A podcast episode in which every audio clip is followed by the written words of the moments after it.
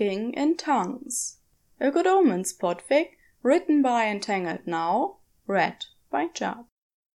Summary in which Aziraphale has prepared a surprise for Crowley. I have a surprise for you. Those words from anyone else would have had Crowley already heading for the next continent. But Aziraphale offers them with a nervous laugh, hands clasped together, looking more cautiously excited than tense. A surprise?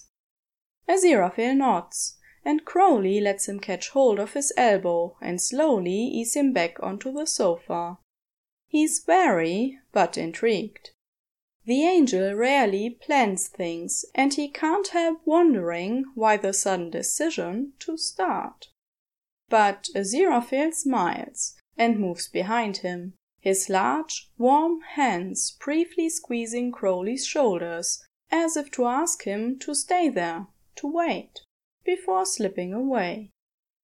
There's a long moment of nothing, and then the angel's aura twists sharply, the shape of it changing and stretching in a way that feels vaguely familiar. So much so that Crowley almost turns around, until there's a pushing, sliding curl of strange pressure over his left shoulder. He looks down instinctively and feels all the breath lodge in his throat. Aziraphale slithers awkwardly into view, moving in slow, inexperienced clenches and squirms, until he's an untidy sprawl of white scales between Crowley's chest and thighs. Ta-da! There's a hiss of laughter. The transformation is skillfully done, suggesting that Aziraphale has practiced it a few times already. He's a long stretch of shining, serpentine loops, the faintest hint of powder blue to his underbelly. The diamond shape of his head is raised to see Crowley, waiting impatiently for his reaction. It's hard to form words for a second, because the sight of Aziraphale in snake form is a little overwhelming. Oh, Angel, look at you! Aziraphale is beautiful like this. He's kept the exact shade of his eyes, and the same air of amused delight. He sways gently, his whole form clearly pleased by Crowley's reaction, and it's so familiar, so Aziraphale, that he has to love. The angel moves around a little, as if to show off his skills at slithering, which are as adorable as they are inexperienced. His nudges are curious and exploratory, his long forked tongue flickering in excitement. Crowley falls in love with him a little more. I confess this is harder than it looks. Aziraphale gives an amused wriggle in Crowley's lap that punches all the breath out of him. You're not used to changing form, he offers through a dry throat. It occurs to him suddenly that Aziraphale did this for him. He's obviously been practicing this transformation in secret for Crowley, and the thought leaves something warm unfurling in his chest. Heaven did frown on it terribly, Aziraphale admits. Heaven did a lot of frowning. Judgy bunch of pricks up there. Crowley gives in to the urge to touch him, to lay fingers on those glossy scales that flex and pull, expanding into his touch in surprised pleasure. That's lovely! Aziraphale's tongue slides out in his direction, wraps around Crowley's gently smoothing fingers and Crowley's blood goes hot at how obviously flirtatious that is. The angel doesn't even know.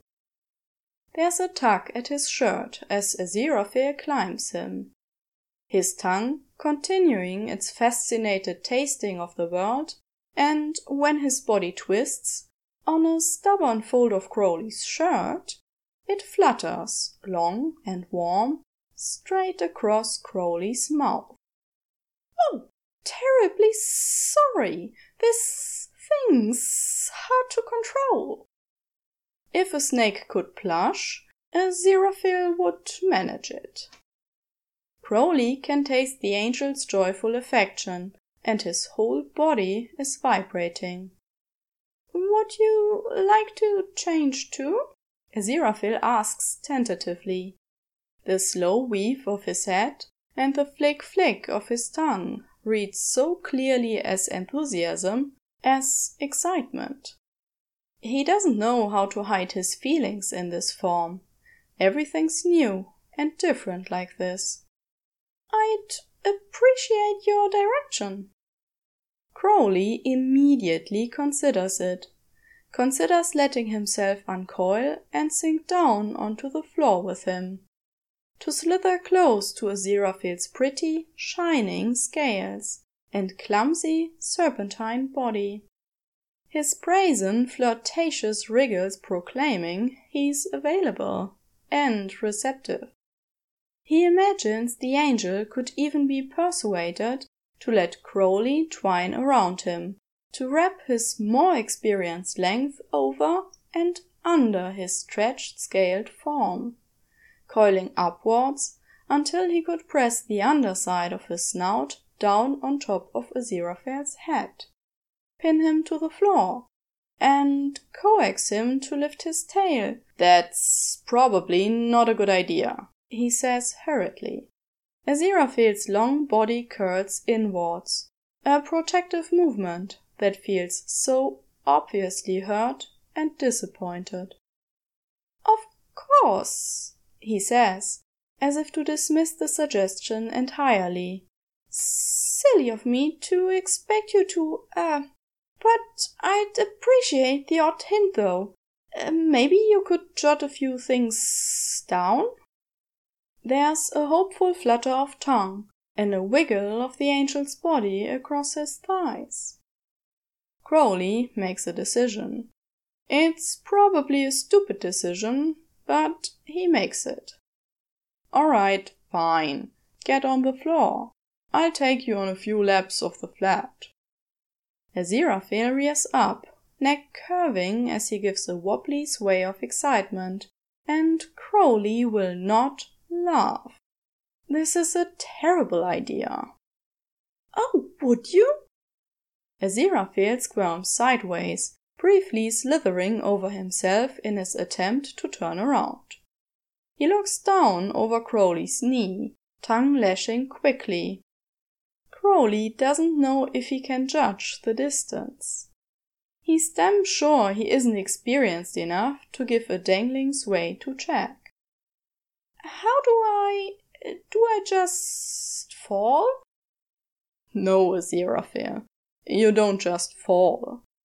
Crowley carefully collects the angel's surprisingly light body and deposits it on the floor, to his obvious amused embarrassment. Oh, yes, that's definitely easier. Thank you very much. Crowley sighs and transforms as he slithers his way off the sofa. He's a snake before he hits the floor, and he curls his much larger, red and black scaled body into a loop around the angel, who's still curiously tonguing the floor, probably overwhelmed by all the scents. Before he can say anything, Aziraphale slithers in close, tucks his head under Crowley's snout, and gently rubs it against the small, sensitive scales there all of Crowley's higher brain functions abruptly shut down. Aziraphale sways back, and he's so obviously smiling, even without the right equipment. Oh, that was quite affectionate. Is that a greeting? he asks curiously. It felt like the way I should say hello. Crowley is going to die. He's actually going to die. The end.